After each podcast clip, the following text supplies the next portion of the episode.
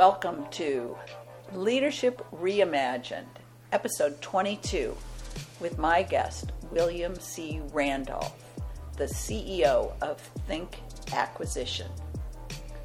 During each episode of Leadership Reimagined, we take a look at leadership from the vantage point of what it's going to take for leaders to lead their organizations forward into a new future. I'm Dr. Jane Levis, your host. If you're looking to reimagine your leadership, I would love to help you and your team. Go to reimagineyourleadership.com and I'll call you. We'll have fun and expand your business at the same time. I know, shouldn't it be fun? If it's not, why are you doing it? Welcome, William. Today I have William C. Randolph, and he's the CEO of Think Acquisition. They are an independent consulting, training, and development firm focused on increasing the individual effectiveness of participants, both public and private sector, in the areas of business, leadership, program management, and acquisition. William is also focused on, I loved this, spreading the gospel about the opportunities in government contracting as a career and entrepreneurial venture. A little bit of background about William. He joined the military in 1988, right out of high school, and served a bit over five years in the United States Navy. Thank you for your service. Thank you. After an honorable discharge in 1993, with GI Bill in hand. He went to college, graduated in 1995, and started a career in the federal government, acquisition and procurement. After reaching the highest executive levels in government while executing and managing billions of dollars in federal spend, William retired early at 46 to follow his desire to own his own company in April of 2019, he founded Think Acquisition. So, welcome, William. I am thrilled to have you here to talk about leadership.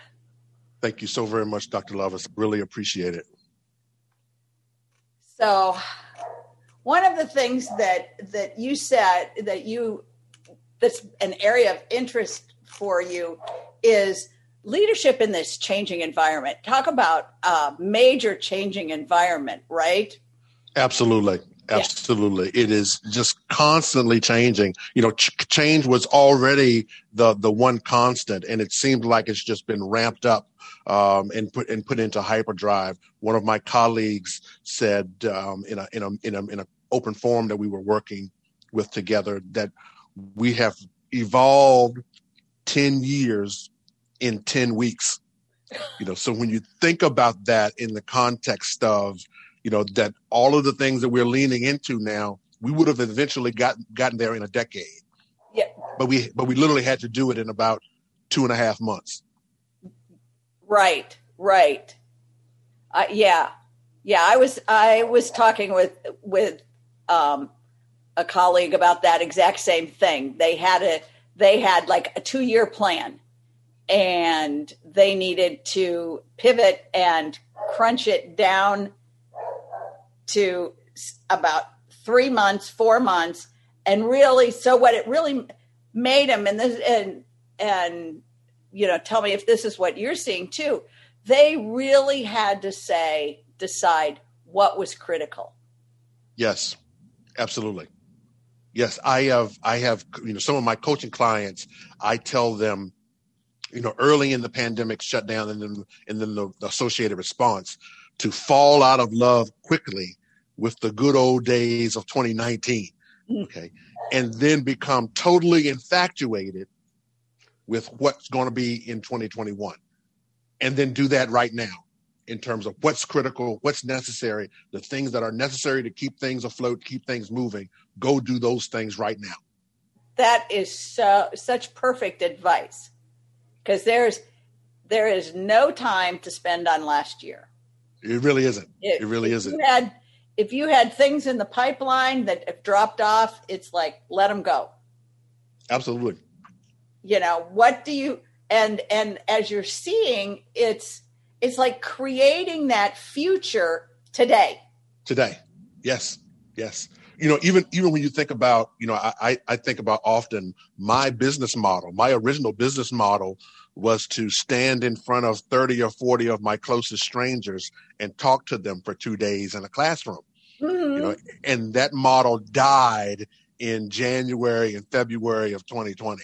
You know, that just won't, ex- you know, it, at some point, maybe in the future, the pendulum will swing back. But right now, that model is dead. So, uh, you know, we had to go into the lab quickly and reconstitute our business, rethink about what it will look like six months from now, and then dive into that immediately. And thankfully, you know, we weren't so wedded to the yesteryear, to the model of yesterday, that we could actually think about and adapt to what the future. And it feels like we're actually ahead of it now. Mm. So when you're talking to your clients and talking about thinking about the future, focusing on the future, being able to pivot. And and this is right now, this is an ongoing pivot because we thought, oh, come fall, we're going to be out of it. Well, we're past fall. We're we're getting ready to go into winter and yeah. and we're not out of it. So what are you sharing with your clients on how do you how do you create that new future? I mean, there there are some people that can just do it. It's like, oh, they have this magic touch. And there's ways to create a future through conversations too. Sure, absolutely. Um, so I, I, use two approaches. I use two approaches. The first is basically a customer centered approach. You know, so I, I always tell my clients, go talk to your client, go talk to your customers. Okay, in some fashion, interact with them. They'll tell you where their pain points are right now, you know, because they're living with them daily. Okay. So on some level, have a barometer of what your clients are feeling. We're in, you know, I, I often use the, the analogy of Tylenol versus vitamins. We're really in a Tylenol environment right now. People have pains. So if you can envision better futures for them, they're willing to, they're willing, they're willing to buy the Tylenol. Uh, mm-hmm. they they are willing to buy the Tylenol in lieu of trying to sell vitamins, which is aspirational. We hope you'll feel better. We think they'll work, you know, but focusing on Tylenol is really, um, you know, kind of strategy number one is going to your clients and asking where it hurts. And, and what a, what a concept! Yes, Ask somebody what they need. yeah, pretty novel concept. The second is I'd like to play George Jetson. What I used to call what I call George Jetson is thinking about the future. Go three or four more years into the future, and what could it be? You know, not just reactionary for today. We know we have to react for today, but if you react today and evolve for five years, what does that look like? Mm. Go build that. Go build that. You know, from a from a response, from a customer perspective, from a customer response, customer experience perspective. Let's let's go play George Jetson and go go five years, go ten years into the future. You know, and, and, and in our minds, we're capable of unlocking that if we just stop and take the time and ask the question. So, uh, what what will it look like five years from now? What will it look like ten years from now? And that's one of the things that we've done um, and that and, and I think that unlocks some value tomorrow instead of you know kind of wrestling with okay what's happening today? Right and it keeps it it helps you position tomorrow's vision longer term so because otherwise you you're going to stay in reaction Yes, yes. You keep doing the you keep doing the daily battle. You're just like I'm fighting tomorrow. I'm fighting tomorrow. And every, as soon as you get to tomorrow, I'm fighting the next tomorrow. You have to go leap. You have to do you have to do the leap. You have to go ahead uh, and bring those ideas, cultivate those ideas, and bring them back. Right. Yeah. And what are you seeing that some of your cli- some of your clients clients challenges that that you're supporting your clients in then working through?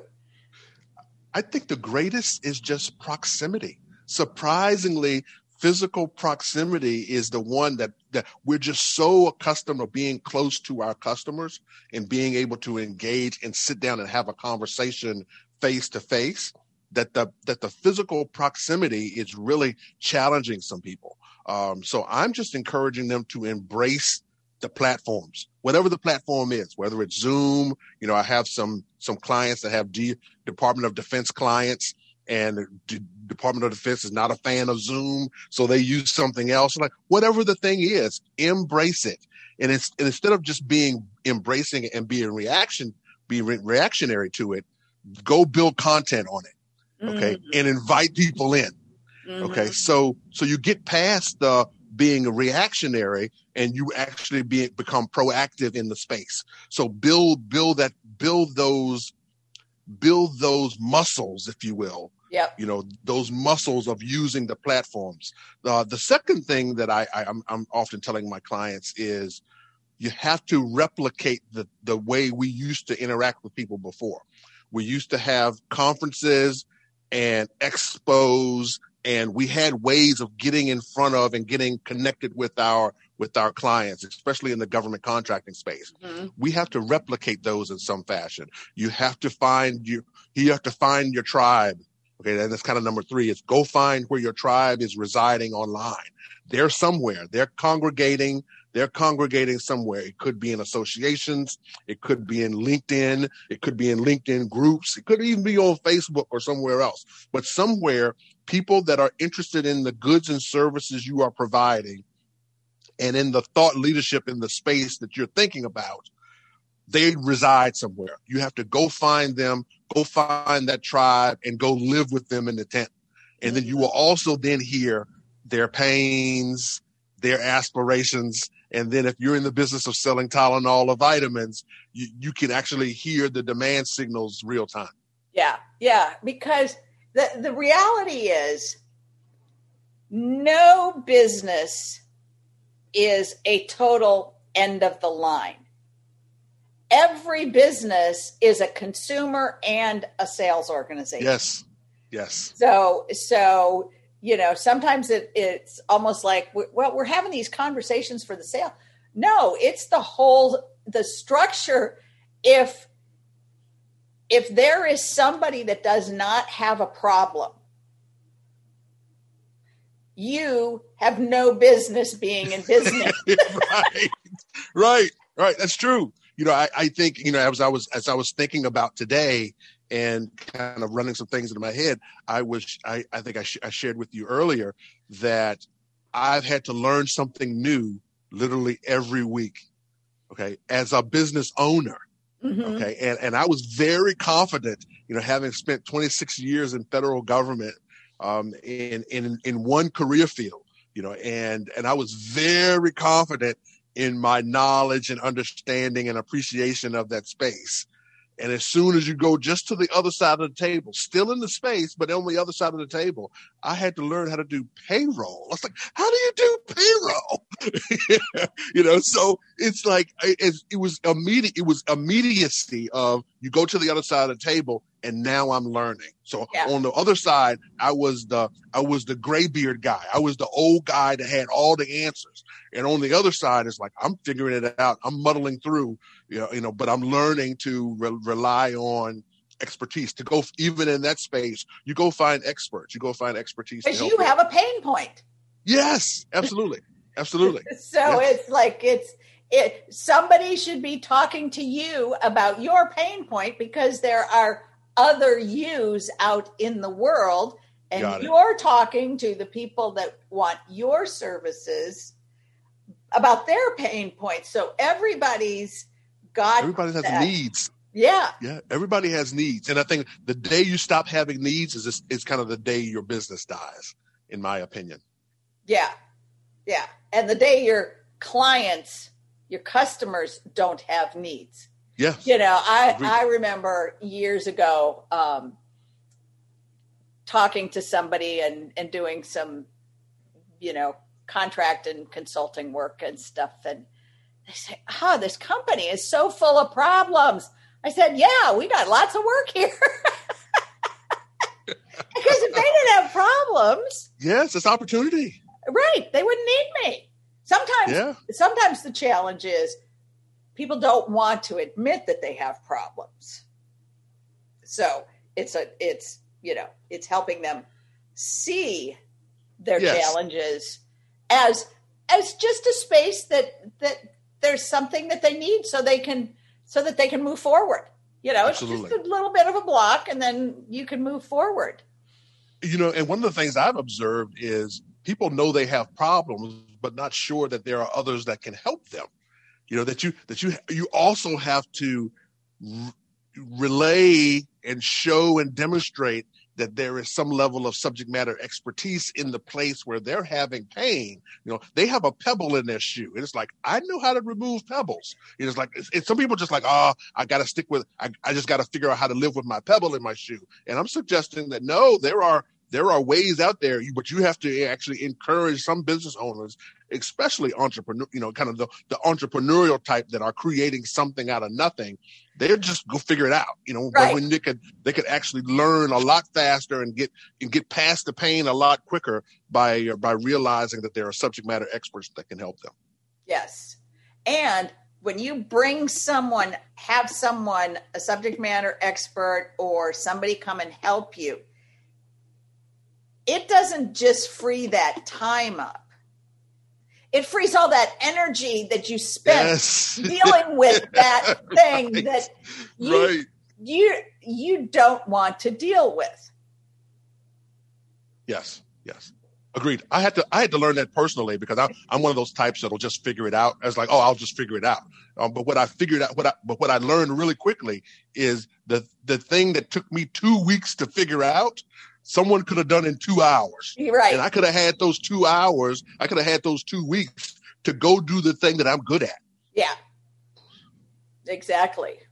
And and there's leaders at every level in all sizes of organizations that that it's like either are afraid to let somebody know that they can't handle everything or they like handling everything right?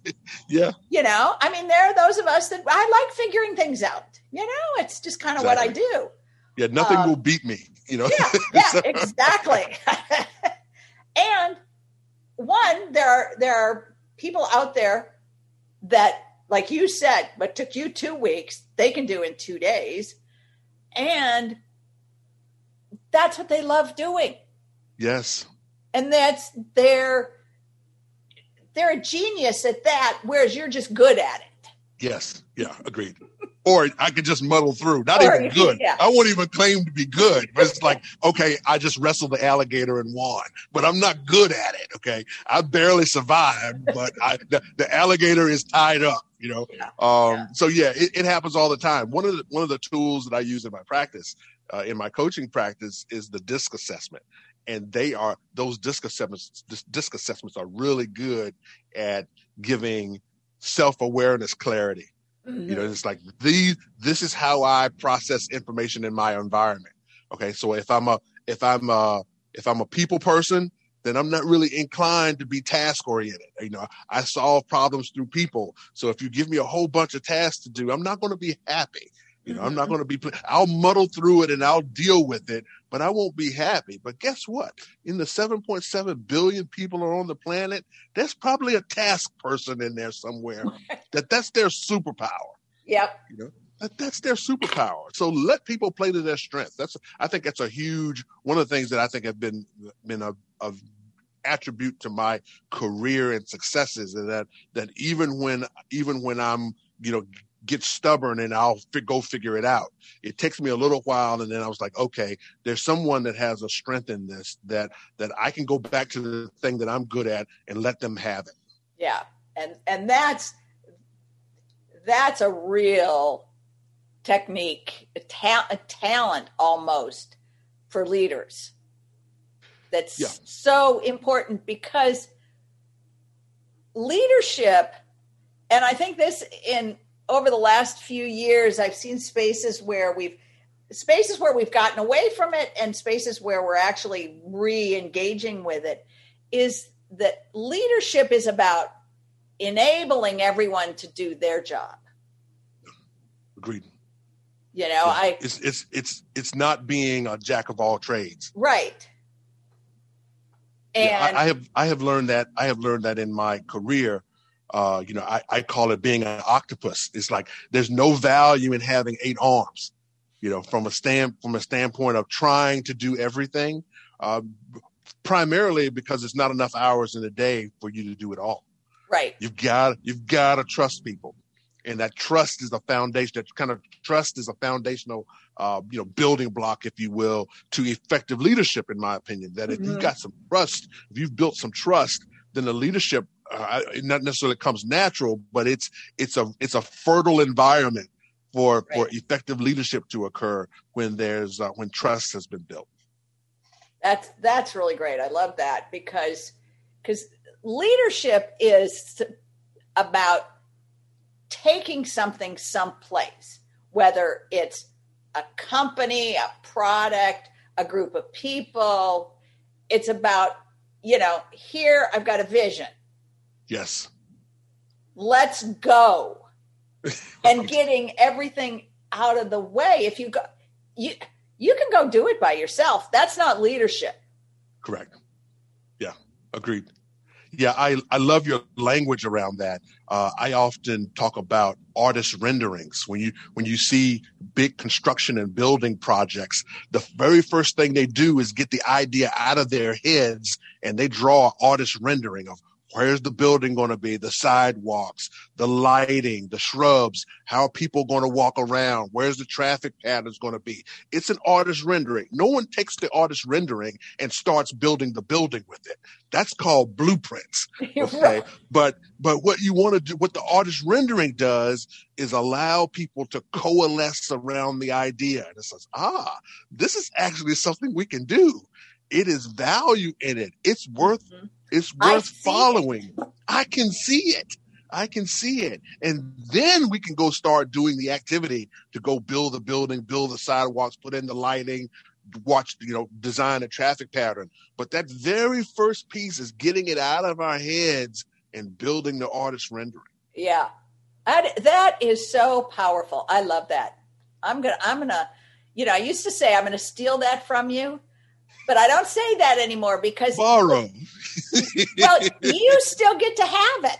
You right. know, That's right. You still That's get right. to have it, and and yeah, and now I can expand on that and take because that because think about they, in, especially in the construction world, and and when they're like doing say a new town center mm-hmm. or a, a new apartment complex. Yeah. They they do these great artist rendering right. and they show them to everyone. Body. That's right. They want everyone to be able to see it and enrolled in it and yes. visualize that picture of what the future's going to look like. Yes. And Dr. Now, Levis, I think the piece you, you what you what you're hitting on is not only can they see it, but they can see themselves in it. That's the yes, that's the magic. That's the and that's the magic. That think about doing that. Think about you're you're a leader at any level and the CEO of a company. When you can create that kind of vision for your people. Yes. Think what's going to happen. That's that's big time clarity. Yeah. You know, because again, no one goes and builds the building by the artist renderings. No one wires the building, puts in the street, you know, puts no, in the got- lights, does the roads. No one does any of that by the artist rendering. All the artist renderings purpose is is to coalesce the vision. Yeah. Like let's get it as clear as possible. I've even seen the second level is they build a scale model. Mm-hmm. So it's like, oh, I can yeah. really, I can walk around in this thing before it's even, I can yeah. see myself walking around and interacting with the idea before it's even built. Yeah. So when you take those two concepts, the artist rendering and the scale model, and says, okay, we, we, we want to go do something. We want to be, a, we want to go lead, a, you know, a, a group of people uh, or on a project, on a course of action. Think about building the artist rendering and the scale model as a, as symbolic activities Right. for coalesce, coalescing around the vision. Yeah. Wow. I just I got something major out of that today. I- like, oh, good. I'm glad. I'm glad. I keep it really simple. I, I I don't know if I told you or not, but I was I was born on a 100 acre tobacco farm in Virginia.